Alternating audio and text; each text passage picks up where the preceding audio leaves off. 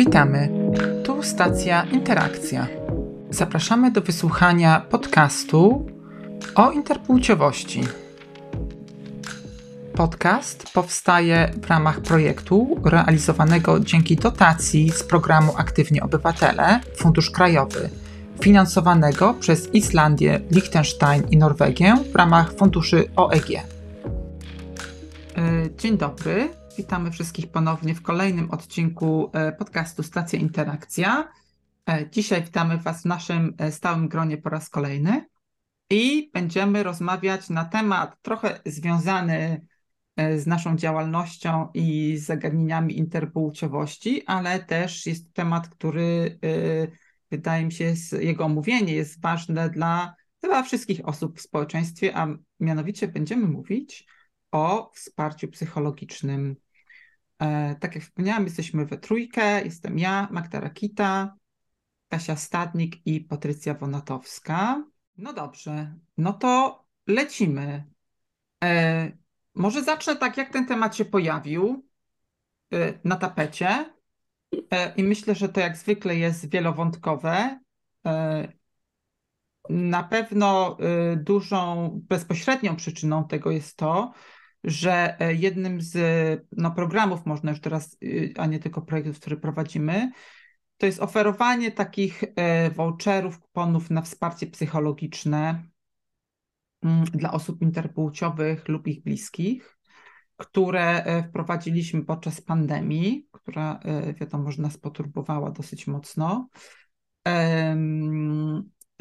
Z drugiej strony Wiemy, że y, osoby bliskie, ale też my, młode osoby interpłciowe, czy nie też już młode osoby interpłciowe, fajnie, y, lepiej nam jest, może w ten sposób, kiedy mamy dostępne wsparcie psychologiczne, oczywiście odpowiednie, adekwatne wsparcie psychologiczne, bo wiadomo, że różne osoby się pojawiają w różnych miejscach.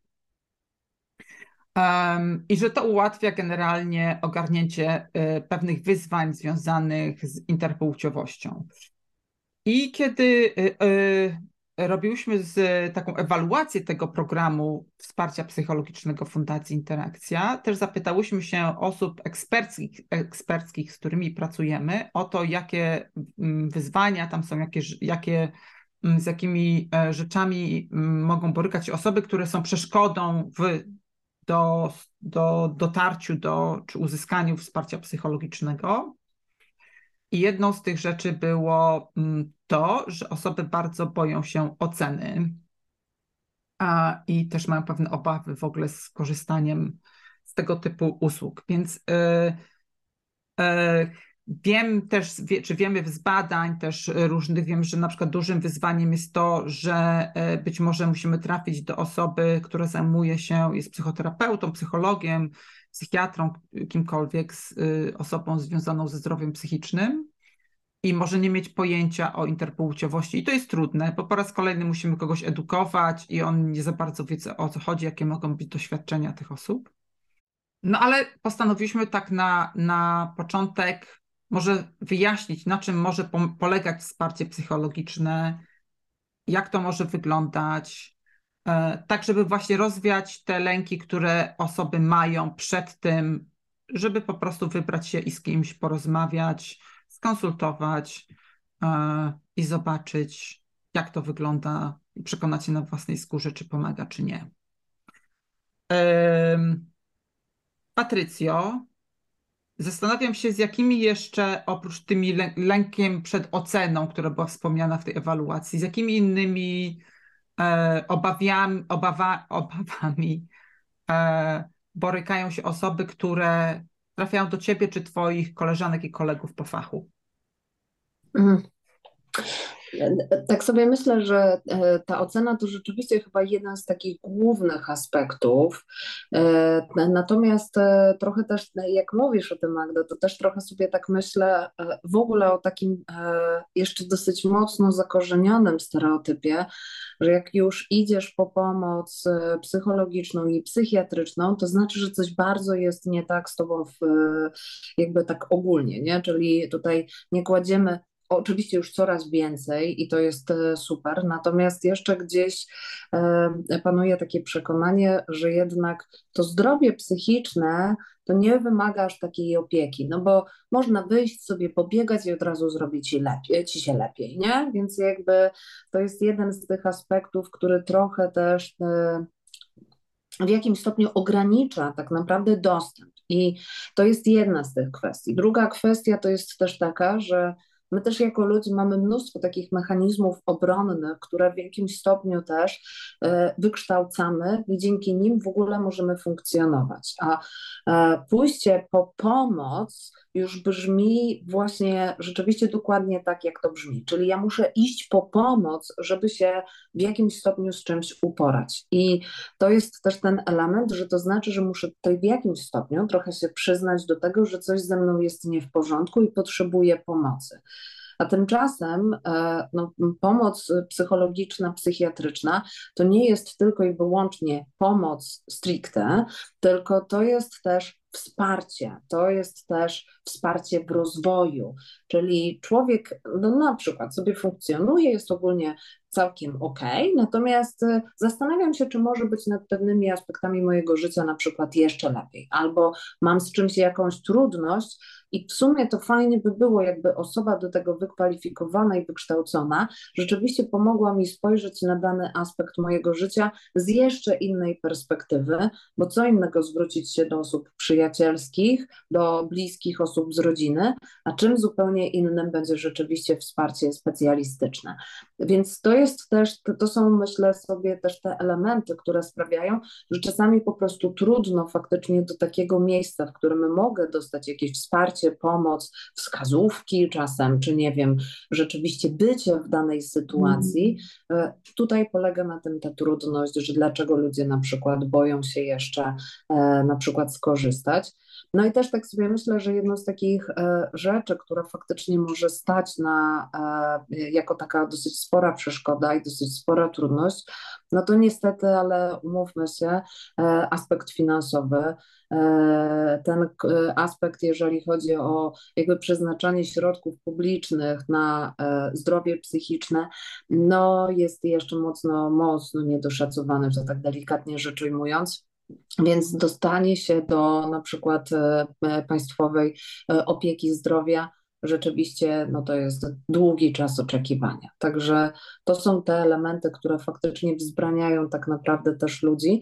No i dodatkowo e, gdzieś w tym wszystkim właśnie to ta konieczność przyznania się do tego, że coś prawdopodobnie jest ze mną nie tak, być może potrzebuję pomocy, no to tutaj e, umysł świetnie dopasuje nam różne rzeczy, czyli właśnie te mechanizmy obronne, które zadziałają w postaci hmm, ten człowiek może być oceniający, hmm, ci ludzie nie mają zielonego pojęcia, hmm, co oni o tym wszystkim wiedzą, my to pięknie dopasujemy, więc ta układanka jeszcze bardziej jakby buduje taki mur pomiędzy tym, żeby wyjść z danej danej sytuacji i absolutnie to nie jest tak, że to jest złe, e, natomiast to ogranicza trochę człowieka, ale to jest jedna z naturalnych tak naprawdę rzeczy. Więc jeżeli macie na przykład takie przekonanie, że pójście po pomoc specjalistyczną to jest rzeczywiście coś, to to jest jak najbardziej ok. Tylko znowu warto się temu po prostu też poprzyglądać, bo tutaj trudno jest czasami samodzielnie przeskoczyć rzeczywiście ten aspekt y, y, no, starcia się z tym, że coś może być nie tak w moim życiu. No wiecie, nie lubimy tak naprawdę e, przyznawać się do tego, że coś może być nie tak w naszym życiu, nie? Mhm. Ja tak sobie myślę, że to sformułowanie coś jest nie tak, to jest takie rzeczy, które na przykład są niewygodne, z, z, są wyzwaniem właśnie w poprzednim podcaście. Na przykład mówiliśmy o mówieniu, ja wiem, że to jest duży temat i, i no i tak sobie myślę, że to jest właśnie taka jedna z takich metod do oswojenia i wykształcenia sobie znowu jakichś narzędzi tak naprawdę do, yy, do poradzenia sobie z jakimiś wyzwaniami. I tyle. Tak, i też tak sobie myślę, no właśnie, bo tutaj e, pojawia się oczywiście z jednej strony to jest ten aspekt właśnie, jak mówić o pewnych rzeczach, a z drugiej strony też e, powiedziałaś o bardzo istotnej kwestii, czyli rzeczywiście mogę trafić na osoby, które na przykład o e, interpłciowości wiedzieć za dużo nie będą, a ja nie muszę być, e, nie wiem, encyklopedią, która rzeczywiście będzie kogoś dokształcać. Mam też już bardzo duży, e, bardzo duże doświadczenie w zakresie medycyny i tego, co ewentualnie może się tam wydarzać, więc to rzeczywiście dodatkowo to jest budowanie nawet nie pojedynczych cegiełek, ale też już dodatkowej warstwy muru, która też będzie, no niestety, ale e, jednak oddalać e, człowieka, aniżeli przybliżać do skorzystania na przykład z takiej e, pomocy. Ja tak sobie myślę o dwóch rzeczach teraz, bo y, bo to, że ktoś może czegoś nie wiedzieć, to jest jeden aspekt, ale drugim aspektem jest to, że ta osoba może ci zupełnie nie pasować, do, że nie ma tak zwanej chemii, że tak powiem, że, y, y, że ta rozmowa y, nie płynie, że jesteśmy do, zrażeni w jakiś sposób do, te, do osoby eksperckiej, prawda? Czy psychologa, czy psychoterapeuty, kogokolwiek. Mhm. Mm, I że ważne jest to, żeby znaleźć osobę, z którą jest tam jak najłatwiej, prawda? E, więc czy są jakieś wskazówki, jak to zrobić?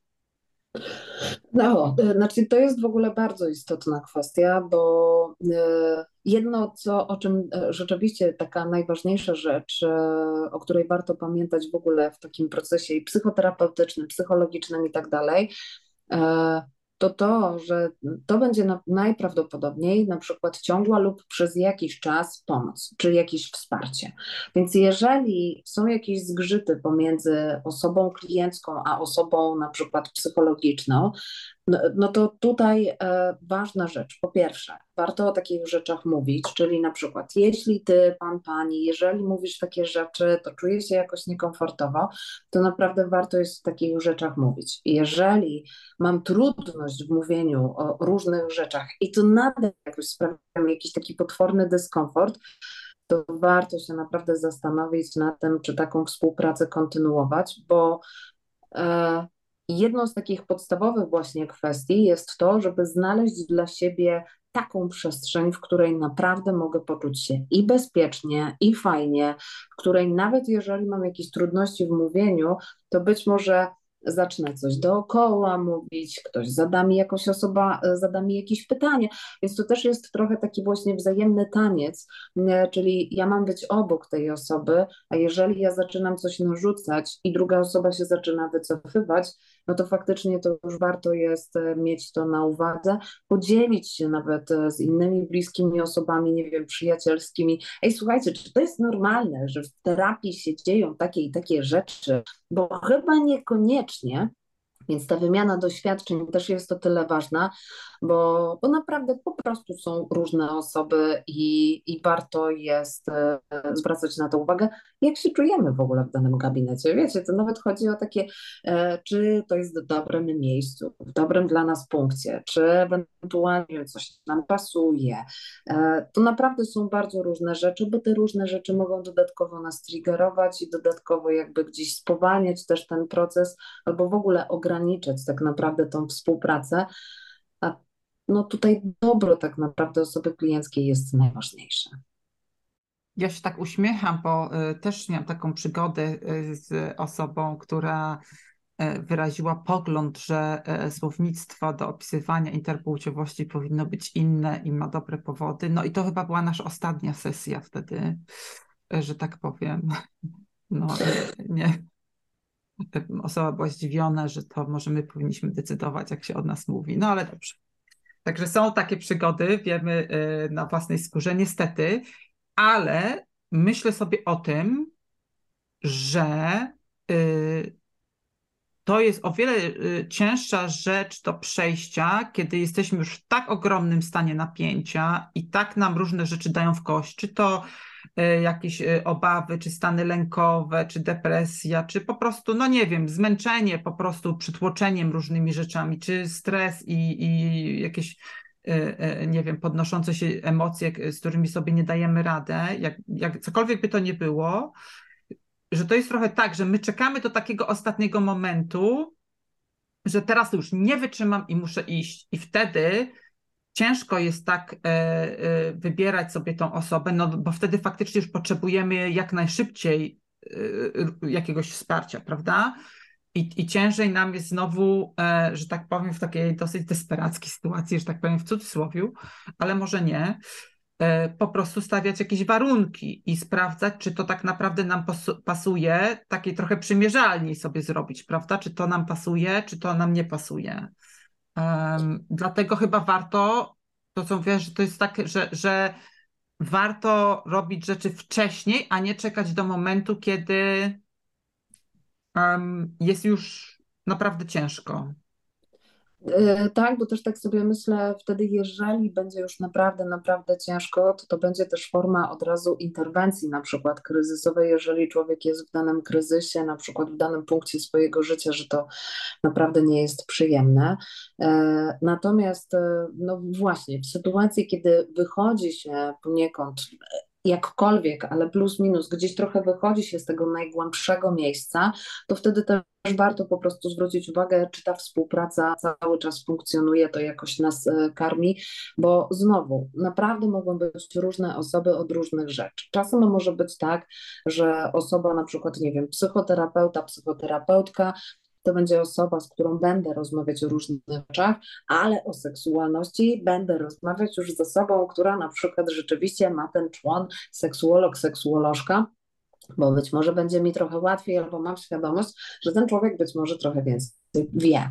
Ale też może być tak, że na przykład e, podstawowy psychoterapeuta, psychoterapeutka na przykład odeśle taką osobę też po e, jakąś inną właśnie czy wskazówki, czy może sam, sama na przykład nie zna się na danym temacie, więc też warto mieć na uwadze, że ta jedna osoba wcale nie musi być absolutnie od wszystkiego, że może być tak, że właśnie w kryzysowych sytuacjach mogę chcieć rozmawiać z inną osobą, w przeciętnych sytuacjach mogę rozmawiać jeszcze z inną osobą, ale na przykład może być też tak, że jeszcze mogę skorzystać z pomocy dla całego systemu, czyli na przykład dla mnie, dla moich rodziców, i wszyscy razem wtedy też pójdziemy na terapię, tak żeby na przykład właśnie jeżeli pojawia się temat e, interpłciowości, żeby też móc wzajemnie później przepracowywać pewne kwestie, no bo właśnie trochę w grupie siła, ale trochę ten system czasem może być w jakimś stopniu coś tam może się w nim wydarzyć, że jednak też i taka e, pomoc, i takie wsparcie na przykład też będzie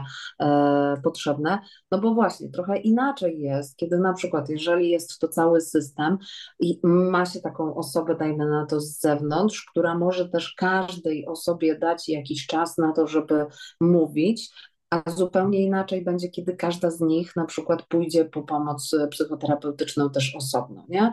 I każdy z tych procesów będzie działać, ale on może działać po prostu e, w trochę inny, na innej energii, trochę z jakimiś innymi e, efektami, e, więc tutaj no warto naprawdę jest poszukiwać i też nie warto jest po prostu nie bać się zadawać pytania o to też w jakim nurcie dana osoba pracuje, bo też tak sobie myślę, że też bardzo tutaj, na co bym zwróciła uwagę, no właśnie, są różne nurty, na przykład jeżeli chodzi o psychoterapię i dla jednej osoby, nie wiem, e, poznawczo-behawioralna, dla psychodynamiczna, dla jeszcze jednej gestaltowa, psychohumanistyczna e, e, i tak dalej, i tak dalej.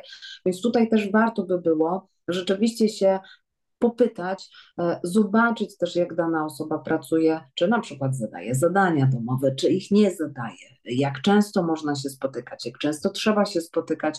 Więc tutaj no po prostu warto poszukać na miarę e, swojego własnego. Czyli trochę bawimy się e, w takie usługi krawieckie i próbujemy dopasować ten garnitur do siebie, e, a nie odwrotnie. Kiedy powiedziałaś o zadaniach domowych, to mi się pojawiło takie słowo, które wiąże się z, z terapią, wsparciem psychologicznym i tak dalej, czyli przepracować coś, czy ktoś coś ma coś przepracowane E, I teraz y, druga rzecz, która mi się odpala oczywiście w takiej sytuacji, to jest coś takiego, ale ja na to nie mam siły. E, po prostu, kiedy osoby są zmęczone życiem i tak dalej, i różnymi mhm. wyzwaniami, niekoniecznie związanymi z interpłciowością, ale wszystkimi innymi rzeczami, to tutaj jak gdyby podjęcie znowu takiego wyzwania, żeby pójść i czemuś się przyglądać, może być takie przerażające, że my musimy jeszcze jeden obowiązek jakiś coś sobie brać na te barki swoje i tachać ten kamień ogromny i tak dalej. Um, no nie wiem, nie wiem dokąd prowadzi moja refleksja, ale zostawię to tutaj tak. Okej, okay. mogę pociągnąć, chętnie to zrobię. Um E, tak, tak sobie myślę a propos tego przepracowania. Rzeczywiście to jakoś już tak to słowo i w ogóle to określenie mocno wrosło w taką popkulturę, taki mainstream i że trzeba coś przepracować, trzeba coś przepracować. E, I faktycznie czasami ten lęk, o którym też wcześniej mówiłaś, nie? że dlaczego ludzie nie chcą, to to, że e, mamy takie wyobrażenie, że pójście na przykład na psychoterapię, na terapię generalnie wiąże się właśnie znowu z rozgrzebywaniem, wchodzeniem tam, gdzie jest zgnilizna, brud i w ogóle syf, nie?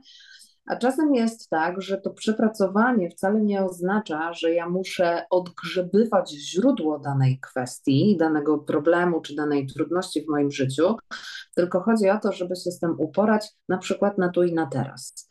I zatrzymujemy się trochę na tym tu i teraz. Dopiero w momencie, kiedy dana osoba rzeczywiście sama będzie też miała taką ciekawość, trochę otwartość, dopiero wtedy możemy czasem na przykład wrócić rzeczywiście do tego, dlaczego źródło, być może zaczyna zobaczyć, e, widzieć schematy, że na przykład pojawia się kolejny raz taka sytuacja i reakcja jest dokładnie taka sama i umiem jakby sobie z tym e, poradzić i wiem, co ewentualnie emocjonalnie zrobić, jak się sobą zaopiekować lub jak poprosić o tą pomoc, ale gdzieś tam ewentualnie coś takiego jest. Tylko, że tu dochodzimy trochę do sedna, czyli psychoterapia z mojej perspektywy, jakby to, co przede wszystkim ma budzić w człowieku, to samoświadomość. I czasem jest tak, że ludzie wcale nie muszą od razu być chętni na to, żeby pewne rzeczy zmieniać. Tylko, no właśnie, tu, tu akurat to przykład e, mojej jednej osoby klienckiej, e, mam zgodę na przekazywanie tego przykładu. E, osoba poprzez przepracowanie miała między innymi na przykład taki opis, że pewne rzeczy zachowuje się jak, i tutaj dajmy na to, nie wiem, jednym z popularniejszych imion jest Janusz i Grażynka. Czyli załóżmy, że Janusz i Grażynka to są rodzice tej osoby. I część biorę od rodziców, y, od mamy, część biorę od taty. I e, samo określenie tego, że czasem jestem jak Janusz, a czasem jestem jak Grażynka, sprawiło, że ta osoba po prostu poczuła spokój. I wcale nie musiała od razu dochodzić do tego, że muszę coś zmieniać, muszę coś rozgrzebywać i tam rzeczywiście, nie wiem, muszę się skonfrontować z kimś. Wcale nie o to chodzi. Nie trzeba od razu tej konfrontacji bezpośredniej, bo ja mogę się tylko i wyłącznie skonfrontować sama ze sobą, sam ze sobą w tym momencie, w którym rzeczywiście tego doświadczam. Czyli ta samoświadomość tego, że teraz się zachowuję tak, a teraz czuję to, a to, co teraz czuję, to jest prawdopodobnie taka i taka emocja, to jest tak naprawdę wszystko. Bo dzięki temu człowiek naprawdę może rzeczywiście zacząć się przyglądać dalej różnym kwestiom, e, jeżeli, nie wiem, zaczynam mieć obniżony nastrój, być może z czego to wynika, dlaczego ewentualnie się tak dzieje, albo ok, mam obniżony nastrój, to może wiem, że muszę skorzystać z pomocy psychiatrycznej, albo może jeszcze ewentualnie chwilę poczekam, ale nie narzucam na siebie dodatkowej presji na zasadzie muszę się teraz uśmiechać, bo wszystkie osoby dookoła wymagają tego, żeby na przykład e, się uśmiechać i być zadowolonym czy zadowoloną, nie? Więc e, tu właśnie to przepracowanie wcale nie oznacza, że musimy to wszystko tak, tą ranę jeszcze raz od początku do końca, tylko okej, okay, po prostu mamy ranę, trochę jej się przyglądamy i oswajamy pewne rzeczy, że ona tam po prostu sobie jest a dopiero później możemy dojść do tego, co było powodem tego, co się wydarzyło, że ta rana w ogóle powstała. Mm. To jeśli mogę, mi się pojawiła taka rzecz, faktycznie tak jest, jak mówisz, przynajmniej takie było moje doświadczenie. Ja na terapię y, czy wsparcie psychologiczne trafiłam po raz pierwszy w wieku lat, wieku lat kilkunastu. E, co mi bardzo pomogło wtedy uporać się z tymi e, informacjami dotyczącymi interpłciowości. I to było właśnie tak na zasadzie ogarnięcia pewnych rzeczy, jak mogą ułatwić sobie we wchodzenie w relacje, jak ja myślę, żeby one w ogóle wyglądały i tak dalej, i tak dalej. Tam niekoniecznie było mm, rzeczy, które wchodziły y, jak gdyby głęboko w samą tą interpłciowość jako taką, że tak powiem. E, ale pamiętam, że bardzo mi to pomogło, bo to trochę nauczyło mnie rozmawiać samą ze sobą. I to, y, że tak powiem, y, mm, zakończyła się ta cała przygoda wtedy, tym, że pamiętam, że przyszła na którąś sesję i tak sobie siedzę, siedzę na tym foteliku, gadam, gadam, gadam i całą, całą sesję prowadzę sama ze sobą już w końcu, prawda? To mówimy sobie dzień dobry, dzień dobry i ja mówię, no to było tak, to, to, tamto, tamto i sama sobie zadaję pytania i sobie i w tą, i w tamtą i tego i tak dalej i wtedy my się patrzę i mówię, ale ja Pana już nie potrzebuję. I to była ta realizacja. Um, że właśnie takie, y, y, żeby móc pójść dalej w życiu, prawda? E, natomiast co jest też ciekawe, i to jest y, taka rzecz, e, która, z takie, miałam takie pytanie, czy to jest rzecz jednorazowa, i od razu teraz na nie odpowiem, że niekoniecznie, e, dlatego że też na przykład z takimi doświadczeniami, to jest takie często. Um, przeświadczenie, że rzeczy związane z, z interpłciowością możemy rozwiązać jedną prostą e, sprawą.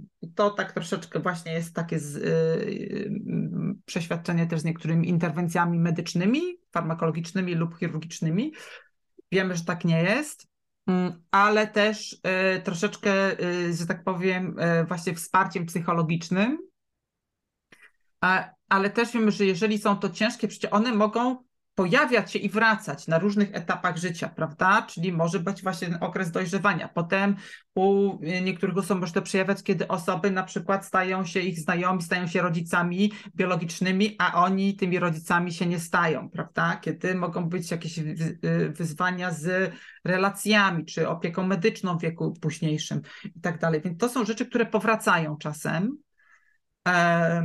i tak dalej. I właśnie ta sama świadomość chyba jest tutaj najważniejsza, i ona też wynika trochę z takiej psychoedukacji, która się odbywa, prawda? E, no miejmy nadzieję, e, czy, czy znaczy nie miejmy nadzieję, znaczy czasami może się nie odbywa i to też jest ok, ale to jest e, ważny element, żeby zrozumieć o co chodzi z nami, prawda, co się dzieje i tak dalej. Czy możesz nam powiedzieć, co to jest ta psychoedukacja? E, e, tak, absolutnie zgadzam się z każdym słowem, które teraz powiedziałeś e, i rzeczywiście no właśnie, psychoedukacja, tak na dobrą sprawę, ja w ogóle jestem zwolenniczką i chciałabym, żeby kiedyś rzeczywiście był to jeden z obowiązkowych przedmiotów już nie tylko w szkole podstawowej, ale i wcześniej, bo samo mówienie o tym, w jaki sposób się czuję, co pewne rzeczy mi robią, czy jestem smutny, smutna, czy mam w sobie złość, czy y, czuję się radośnie i tak dalej, i tak dalej, to jest przede wszystkim opis też tego, w jaki sposób teraz funkcjonuję to nie musi oznaczać nic. Natomiast my jeszcze dosyć mocno też mamy gdzieś tak zakodowane społecznie, że jeżeli osoba na przykład jest smutna, nie uśmiecha się albo już nie daj e, płacze, to rzeczywiście od razu mamy jakoś tak z automatu właśnie zakodowane, że mamy podejść do takiej osoby i spróbować ją pocieszyć, żeby było miło, radośnie, zabawnie i tak dalej. Natomiast bardzo trudno nam też, niestety jeszcze, być rzeczywiście właśnie w smutku drugiej osoby, być w złości drugiej osoby, oczywiście, jeżeli nie ma to znamion agresji, ale to są te kwestie, e, z którymi właśnie psychoedukacja też sobie radzi. To znaczy, ona przede wszystkim pozwala człowiekowi ocenić, na przykład, jak się czuje, właśnie pod względem tego, jakie emocje na przykład teraz we mnie siedzą, albo czy jeżeli jestem z inną osobą, z drugim człowiekiem, czy czuję jakieś napięcie, czy też nie. Czy to jest spowodowane czymkolwiek innym. Ja obserwuję wszystko. I dzięki tej psychoedukacji i temu, żeby sprawdzać trochę swój własny stan, ja nie przekładam tego od razu na środowisko zewnętrzne. Czyli trochę odchodzimy od tego elementu porównywania się co bardzo często buduje też między innymi właśnie e, kompleksy, nie wiem, zaniża poczucie własnej wartości i tak dalej. Czyli im więcej e, psychoedukacji, im więcej tej samoświadomości, tym większe prawdopodobieństwo, że ja jestem w stanie na przykład rzeczywiście zastanowić się, ok, jest teraz pełna sala, ja wiem, że na przykład prawdopodobnie w dużych skupiskach ludzkich nie funkcjonuje dobrze, ale czy chcę tutaj być? No chcę jeszcze spróbować, czy coś mi pomoże? Muszę ścisnąć czyjąś rękę, może ewentualnie mam ze sobą jakiś talizman, bo wiem, że mi to pomaga i tak dalej, i tak dalej. Czyli w psychoedukacji chodzi też o to, żeby znowu popatrzeć na to, jak ja z różnymi rzeczami się tak naprawdę czuję, jak pewnych rzeczy doświadczam i żeby umieć też je nazywać i możliwie później znajdować jakieś elementy, które pozwolą mi być w tej sytuacji lub ewentualnie z niej wyjść. Ale wszystko ma się odbywać dużo bardziej w moim własnym i z moim własnym udziałem, a nie tego, że na przykład, nie wiem, później robię jakoś tak rzeczy, które, nie wiecie, tam będzie bardzo dużo emocji, pojawią się jakieś ataki paniki, to też jest ok, to też się zdarza, jak najbardziej, ale sam atak paniki po prostu nie jest zbyt przyjemny i na przykład właśnie y, staramy się jak najbardziej oddalać te momenty, które faktycznie mogą doprowadzić do skraju, do jakiegoś wybuchu emocjonalnego, bo dużo w tym wybuchu na przykład może się zadzieć. I tu chodzi znowu o to przytrzymanie, zobaczenie, poobserwowanie i dzięki psychoedukacji ja jestem w stanie, i to jest bardzo mocno o komunikacji, jestem w stanie powiedzieć drugiej osobie i dać jej konkretny komunikat. Czyli kiedy mnie o to pytasz, czuję się źle. Albo kiedy mówisz takie rzeczy na mój temat, sprawia mi to dyskomfort i wprowadza mnie w jakiś, albo czuję ból fizyczny nawet, nie? Czyli zobaczcie, im więcej tej psychoedukacji, tym więcej ja potrafię w sobie i tym bardziej mogę komunikować ludziom, czyli dbam o siebie i rzeczywiście to jest ten aspekt budowania granic, o którym też wcześniej rozmawiałyśmy. Mm, ja tak sobie myślę, że e, fajny w takim wsparciu jest to, że to jest takie, po, powinno być to bezpieczne miejsce dla nas do e, właśnie takiego samorozwoju tak naprawdę i takiego poznania siebie i po, po, posiadania takiej osoby, która potrzyma nas trochę tak e, za rękę w przenośni, że tak powiem, e, właśnie wesprze w, mm, w rzeczach, które może jesteśmy trochę w nich zaplątani, że tak powiem, i one nie są łatwe i można sobie sobie przyjrzeć i na spokojnie po, poprzyglądać się różnym rozwiązaniom i co one mogą nam zrobić i co, i co może nam pomóc tak naprawdę. Um, więc jest to, jak gdyby wracamy trochę tak naprawdę, jest to nie tylko pomoc z jakimiś tym, ale trochę takimi, y, z jakimiś konkretnymi y, kwestiami typu e, tu i teraz, bo to się przekłada, te umiejętności przekładają się później na inne rzeczy e, i, e, i jak gdyby y, na nowe sytuacje, prawda? Tak. Więc jest to trochę taki rozwój, mój rozwój jako osoby i poznania siebie i tak dalej. Tak, absolutnie, bo też tak sobie myślę, no właśnie, żeby e, trochę jednak e, to przekonanie o tym, że e, psychoterapia jest dla osób, które absolutnie wymagają pomocy. Ja, ja w ogóle jestem zdania, że to byłoby piękne i to byłoby cudowne, szczególnie ludzie jeszcze do roku na przykład 2000, żeby to zrobić taki ogólnopolski, narodowy program i generalnie wszystkie osoby z tych roczników to już bezwzględnie poszłyby na psychoterapię, bo tam dużo się działo, wiecie, nieobecni ojcowie, alkohol, jakby dużo takich rzeczy, nie? Więc, y, ale też właśnie nie mówienie o emocjach. Oczywiście trochę to mówię y, w taki y, prześmiewczy sposób, ale że naprawdę psychoterapia nie jest tylko i wyłącznie dla osób, które są w kryzysowych, trudnych momentach swojego życia, tylko to jest tak na dobrą sprawę miejsce, w którym no właśnie to jest to, Magda, co powiedziałaś. Człowiek zaczyna przyglądać się sobie i zaczyna ze sobą konwersować. Jeżeli znajduję swoją własną taką przestrzeń, w której jestem w jakiejś sytuacji, ja mogę się na chwilę zatrzymać, ze sobą pogadać, zobaczyć, co będzie najlepsze. Może uda mi się to by gdzieś jakoś zdefiniować, może niekoniecznie, ale mam te umiejętności, mam te możliwości. A w momencie, mhm. kiedy brakuje mi takiej przestrzeni, no to rzeczywiście gdzieś różne, czy to błędy, czy to schematy, nadal po prostu mogą się pojawiać i one nadal będą mnie wprowadzać w jakiś dyskomfort, nie? Wiecie, my bardzo się uczymy też poprzez obserwacje, czyli to jest to słynne, nie chcę być jak swoi rodzice, to jeżeli nie mam od czego się odbić, czyli nie mam swojej własnej definicji, to ja ostatecznie bardzo często trafię dokładnie w to miejsce, czyli ja będę trochę jak swoi rodzice. Tylko i wyłącznie dlatego, że to jest mój wzór. Mhm. I czasami rzeczywiście stworzenie i skreowanie też, czy wybranie tak naprawdę tych rzeczy, które faktycznie określają mnie, moją, identyfik- e, moją tożsamość, identyfikują mnie jakoś, pozwalają mi jakoś w takiej ekspresji pokazywać siebie na zewnątrz, e, to czasami to po prostu jest e, nawet nie trudne, tylko warto jest mieć osobę, która powie: OK, spróbujmy. I wystarczą te słowa, i człowiek już sam robi całą resztę. Bo on zawsze robi całą, całą resztę, tak na, na dobrą sprawę, całą pracę robi za siebie. E, więc e, generalnie, a my sobie tak po prostu jesteśmy w tej psychoterapii. Czasem zadamy jakieś pytanie, czasem to zmusi człowieka do tego, żeby rzeczywiście się nad czymś pochylić, czasem powie nie, bardzo nie, tak bardzo nie.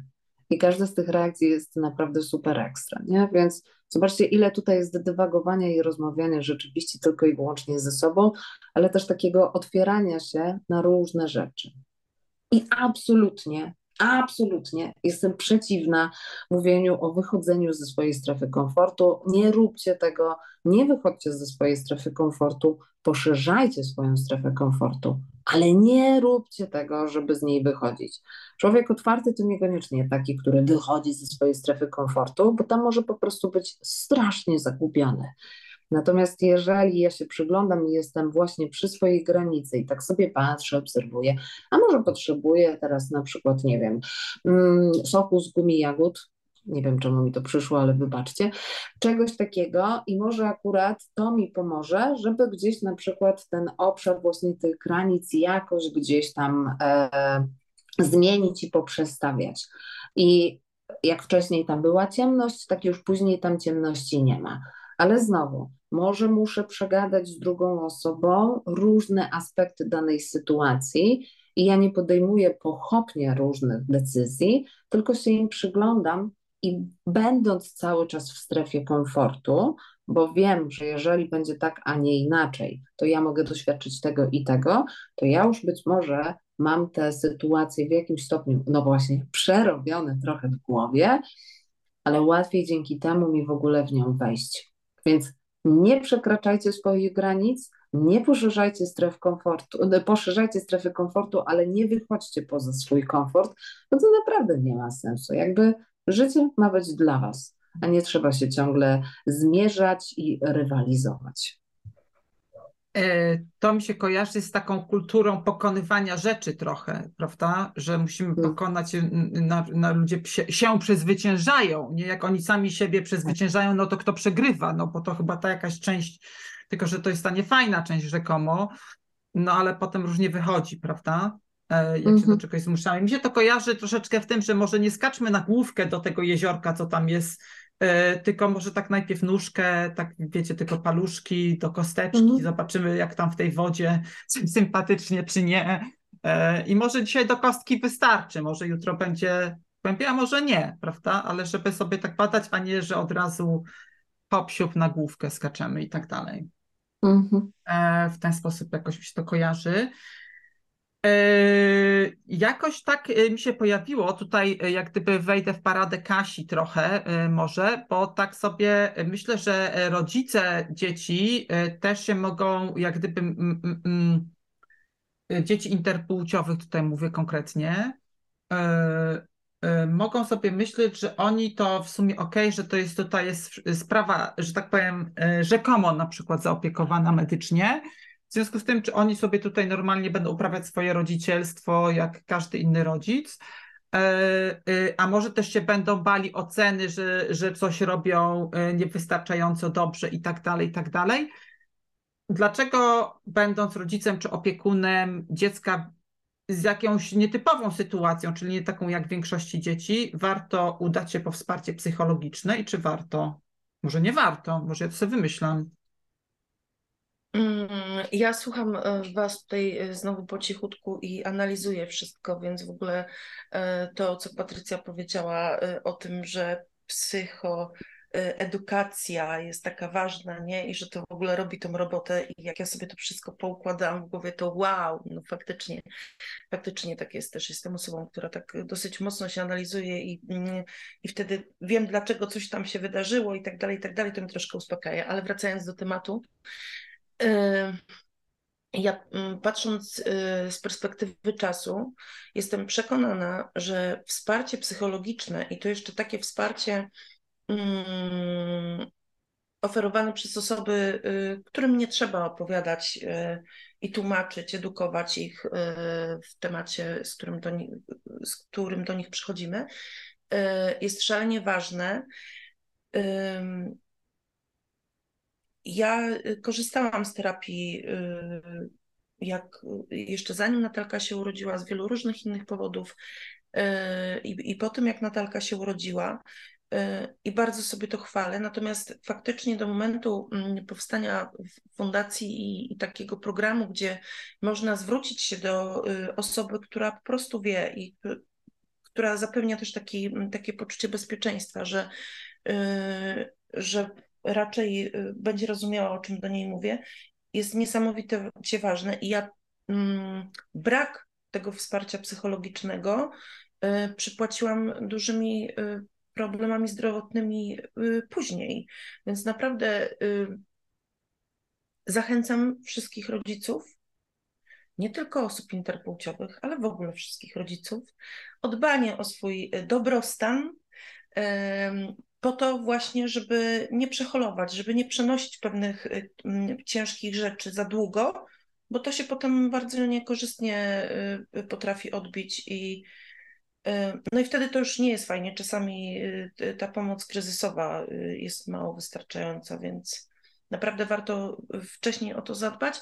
A to są dla nas rodziców trudne sytuacje i trudne momenty, i tu się nie ma co oszukiwać, że one nie są trudne. Są trudne i szukajmy tej pomocy i korzystajmy z tego wsparcia, bo jest ono potrzebne. Mnie było bardzo potrzebne, natomiast nie miałam takiej możliwości, żeby skorzystać gdzieś z jakiegoś takiego fachowego wsparcia.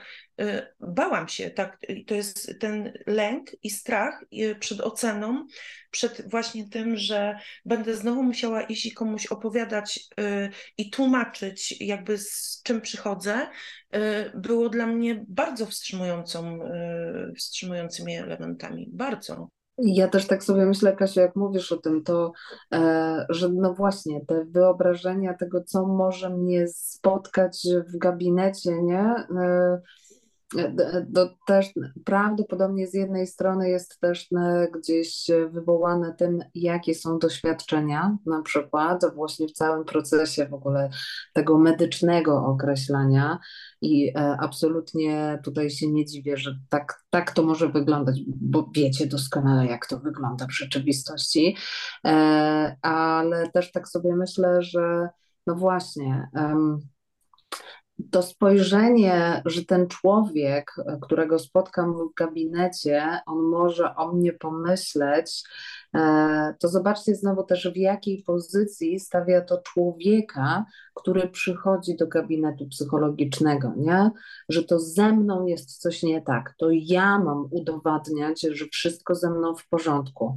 A właśnie po to idziemy do takiego gabinetu, żeby dowiedzieć się, co ewentualnie w takiej sytuacji zrobić. Więc znowu ten proces psychoedukacji polega trochę na odwróceniu, że ja wiem, że ja idę do osoby specjalistycznej i wiem, czego na przykład chcę się dowiedzieć, lub nie wiem, ale mam z czymś problem i być może ta osoba mi coś podsunie.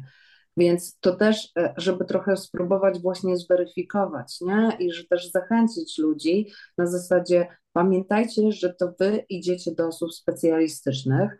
E, ci specjaliści, specjalistki, oni nie są bogami, oni są ludźmi. Oni mają swój zawód, mają wam jak najlepiej pomóc, a wy sprawdzajcie, patrzcie na to, czy ta pomoc i w ogóle ten proces Wam służy, ale przede wszystkim, e, no właśnie, na tyle, na ile byłoby to możliwe, powiem, że czasem może być to trudne i to też jest ok, ale na tyle, na ile jest to możliwe, spójrzcie na pomoc psychologiczną z tej perspektywy, że to Was ma zasilić, a jeżeli ten człowiek jakkolwiek Was oceni, to uciekajcie stamtąd.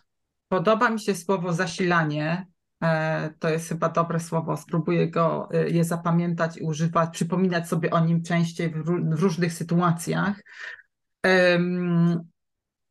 To faktycznie jest ciężka sprawa i to te doświadczenia, którego, których my nabieramy, czy nasi rodzice nabierają w tych różnych sytuacjach medycznych, prawda, kiedy jesteśmy traktowani jako przedmiot, obiekt zainteresowań bezosobowo, bez praw, E, e, w sposób krzywdzący, to się odbija e, później na tym, jak właśnie, jak otwarci jesteśmy, żeby rozmawiać z innymi osobami i już tutaj oczywiście psycholog, psycholożka, ktokolwiek inny, ale również ale również na przykład, nie wiem, osoby partnerskie czy, czy przyjaciele i tak dalej ale podoba mi się to właśnie podejście, że, to, bo, y, że, że jest to zasilenie i ma nam pomagać, no bo przecież teoretycznie większość z nas powinna być już teraz pod opieką zespołów tak zwanych multidyscyplinarnych, Niestety nie są one często zintegrowane, to znaczy jest tam po prostu ileś osób yy, i każda robi coś osobno i w ogóle ze sobą nie rozmawiają, a też doświadczenie pokazuje, że yy, osoba yy, psychologa czy psycholożki w takim zespole jest y, traktowana troszeczkę y, tak no nie najlepiej, czyli na zasadzie y, zawołamy tą osobę, kiedy się rozsypią nam klocki i żeby ona przyszła, pozbierała i tak dalej, no bo nie takiego rezultatu się spodziewaliśmy, prawda? Kiedy Y, moim zdaniem i zdaniem wielu osób fajnie by było, gdyby ten cały proces właśnie był prowadzony e, przez y, osobę y, z takim zapleczem psychologicznym. E, I to Kasia, co ty mówiłaś o tym, jak to było trudne, no ja tą wcześniej swoją historię powiedziałam, że trafiłam na, na, na wsparcie psychologiczne, natomiast on, to było trochę wymuszone też na e, doktor, którą się zajmowała, bo nie było takiej opcji, i to y, była też prywatna y, opieka. Y, miałam to szczęście, że mogłam z tego skorzystać, że moi rodzice mogli na to sobie pozwolić po prostu, ale mm, to było totalnie wymuszone, bo ta osoba uważa, że to jest w ogóle nie, nie, nie jest konieczne i że generalnie tutaj po prostu się trzeba spiąć i do przodu. Co jest totalną e, pomyłką moim zdaniem. No ale dobrze, pojawia mi się y, taki mo motyw, że y, nawet jest, jeżeli jest ten dostęp do psychologa, psycholożki, to wiemy, że pojawiają się takie sytuacje, i tutaj opiszę sketch, że tak powiem, to, to jest sytuacja z życia wzięta, ale y, one się powtarzają, ale nazwijmy ją sobie takim sketchem jesteśmy sobie w gabinecie lekarskim, ale nie musi być to gabinet lekarski, bo to może być na przykład nasz y, y, salon, nasza kuchnia i tam jakiś komputerek i na tym komputerku czy y, czymś tam jest, czy te, telefonie pojawia się jakaś informacja o wsparciu psychologicznym, prawda?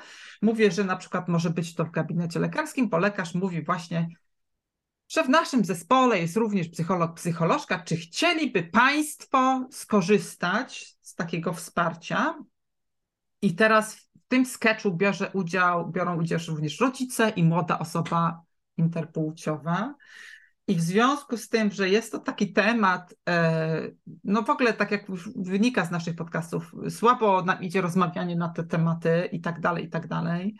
E, no więc kiedy jest wsparcie coś takiego, często następuje coś takie, taka sytuacja, że rodzice się spinają, mówią nie, nie, nie, no przecież jest w porządku, to nie jest taki duży problem, w obawie, że jeżeli powiedzą, że tak, chcą iść porozmawiać z psychologiem, yy, yy, dadzą do zrozumienia e, się, sobie, dzie, dziecku przede wszystkim, ale sobie wszystkim innym, że faktycznie jest to duży i gruby temat i że może sobie z nim nie radzą, a z drugiej strony w tym samym momencie ta młoda osoba też się spina, i mówi nie, nie, nie, e, absolutnie nie potrzebuje, chociaż może mieć pytania i tak dalej, i tak dalej.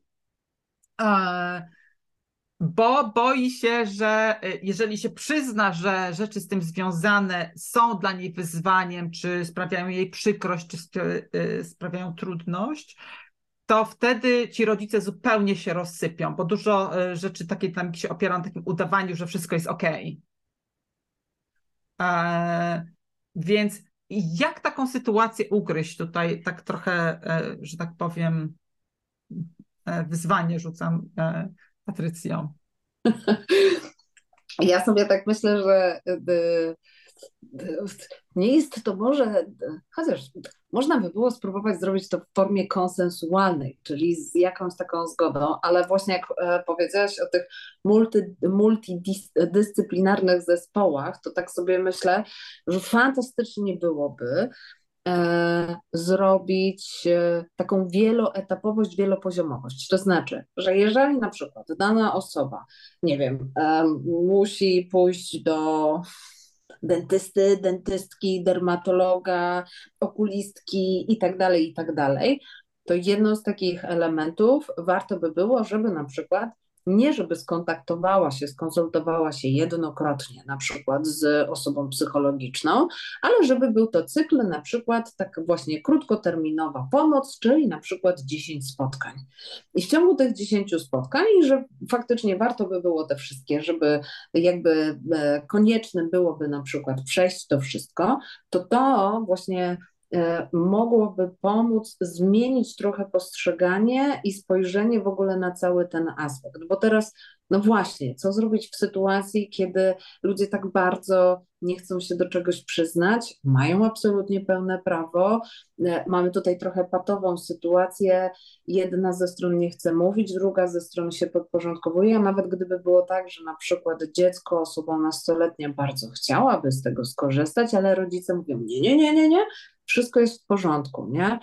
Czyli to jest bardzo trudne, czyli fajnie byłoby, gdyby tylko i wyłącznie na, na przykład osoba niepełnoletnia też mogła powiedzieć, ja chcę i zdanie rodziców nie ma tu nic do rzeczy. To by była też fajna sytuacja, bo jeżeli chodzi o zdrowie psychiczne, to tu, no wiecie, brzmi to trochę kuriozalnie, że ja potrzebuję zgody rodziców, żeby zadbać o swoje zdrowie psychiczne, nie? Więc, że trochę warto by było, oczywiście to są zmiany systemowe, natomiast e, też tak sobie myślę, że jeżeli już mamy jakiś zespół, mamy też osoby, które potencjalnie mogłyby doświadczać i mogą doświadczać, nie muszą, mogą doświadczać trudnych sytuacji w życiu, to że wrzucamy też im, podobnie jak na przykład działania profilaktyczne, czyli zrób morfologię krwi, prześwietlenie płuc i sprawdź sobie, nie wiem, cokolwiek, cholesterol, cokolwiek innego, to tak samo idź do właśnie do y, psychologa, psycholożki, żeby po prostu pobyć w tym temacie, zobaczyć, może ewentualnie coś się pojawi, a jak nie, to po prostu sobie pogadacie, jest piękne słońce, fantastycznie źle mi w życiu albo źle mi z tym kolorem włosów, muszę go zmienić, ale żeby pobyć w tym, i żeby zobaczyć i oswoić, bo jeżeli mam takie doświadczenia gdzieś we wcześniejszych etapach swojego życia, to później po prostu będzie mi dużo łatwiej po tą pomoc gdzieś się kierować. Totalnie. Zgadzam się. I to, to, to jest chyba taki, może ten kawałek, tą końcówkę, o której y, tutaj jesteśmy, w której jesteśmy od paru minut, to chyba dedykujemy osobom, które pracują w takich zespołach multidyscyplinarnych. Pozdrawiamy serdecznie, jeśli nas słuchają. E, bo e, to jest ciekawe, że jeżeli zespół składa się z powiedzmy urologa, chirurga, ginekologa, e, endokrynologa, to powiedzmy, że ja muszę, muszę zobaczyć mhm. endokrynologa, endokrynolożkę, czy ginekologa, czy chirurga i jakkolwiek, ale nie muszę iść do psychologa. To, to jest jakoś takie w ogóle, nie wiem, do wyboru.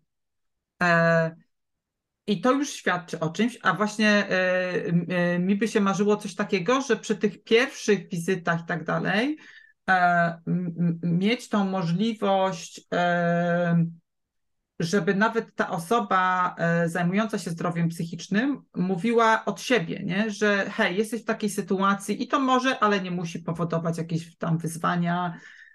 Są takie osoby tutaj inne, są takie materiały, tralalala, jak się z tym masz, jak wpływają na, to, na ciebie same wizyty, jak y, wpływa na ciebie e, nie wiem, napięcie twoich rodziców, czy na przykład jak, jak wpływa na ciebie napięcie twojego dziecka, jak sobie radzisz z tymi emocjami i tak dalej, to po to jest ta rola psychologa, prawda? Nie, żeby tutaj e, też koniecznie rozpatrywać ogromne, rozkminiać rzeczy, interpłciowość i wpływ na życie, tylko jak sobie właśnie no, radzisz z napięciem przy wizytach na, u lekarza na przykład, prawda? Bo to jest właśnie ten wpływ.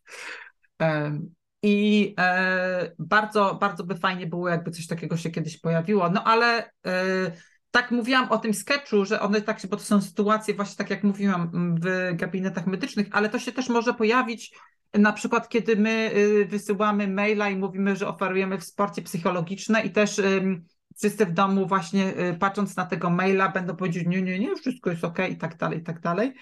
Więc warto y, chyba E, no nie wiem, być bardziej otwartym i tak sobie myśleć, a dlaczego nie? Pójdę sobie, to jest coś dla mnie, to jest po prostu, to nie jest tak, że nie wiem, ja to robię dla kogoś i tak dalej, tylko to jest coś dla mnie, rozwój, e, nie wiem, wzbogacanie się, jakieś wewnętrzne radzenie sobie razem e, lepiej z różnymi rzeczami. Jakoś tak mi się wsparcie psychologiczne kojarzy. Ja też tak sobie myślę, e, teraz oczywiście e, wpadło mi to na szybko do głowy, że właśnie wiecie, taki na zasadzie takiego sloganu może, jeżeli w przeciągu ostatnich 12 miesięcy nie byłaś, nie byłeś, e, nie rozmawiałaś, nie rozmawiałeś na przykład z osobą psychologiczną, to czas na ciebie. Bo też tak sobie myślę, że właśnie są różne sytuacje napięciowe, że jeżeli nawet też, no bo zobaczcie, jak jest y, grupa wsparcia, tak, to nawet w tej grupie wsparcia grupa ma swoją energię, swoje różne rzeczy. Czasami na przykład, nie wiem, przyjrzenie się, ok, tą osobę lubię, ta coś we mnie wywołuje, jestem ciekawy, ciekawa, dlaczego tak się dzieje, to to jest znowu właśnie po prostu przyglądanie się sobie, nie? Więc naprawdę, jeżeli mhm którakolwiek z mhm. osób, która będzie nas słuchała, a w ogóle jeszcze nigdy nie korzystała, albo bardzo, bardzo dawno temu, to tym bardziej myślę sobie, że e, rzeczywiście warto. Warto po prostu zobaczyć też, w jakim momencie życia się jest i do tego właśnie służy osoba psychologa lub psycholożki. Czyli trochę jak do dentysty, jednym słowem. Tak. Mhm. I nie będzie bolało. Nie. Dobrze. Myślę, że to jest dobry, optymistyczny e, akcent na zakończenie naszego spotkania. E, dzięki ogromne Kasiu, dzięki ogromne Patrycjo. E, dziękujemy wszystkim za wysłuchanie i do usłyszenia następnym razem. Do usłyszenia. Do usłyszenia.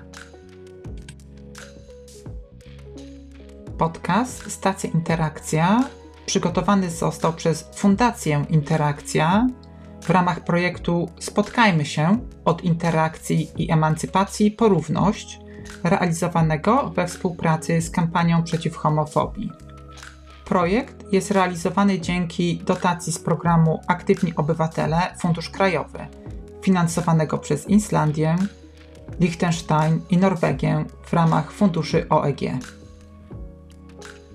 Wszystkich serdecznie zapraszamy do odwiedzenia naszej strony www.interakcja.org.pl, gdzie można znaleźć dodatkowe informacje na temat interpłciowości i zróżnicowanych cech płciowych, wiele broszur y, i filmów, które mamy nadzieję będą pomocne.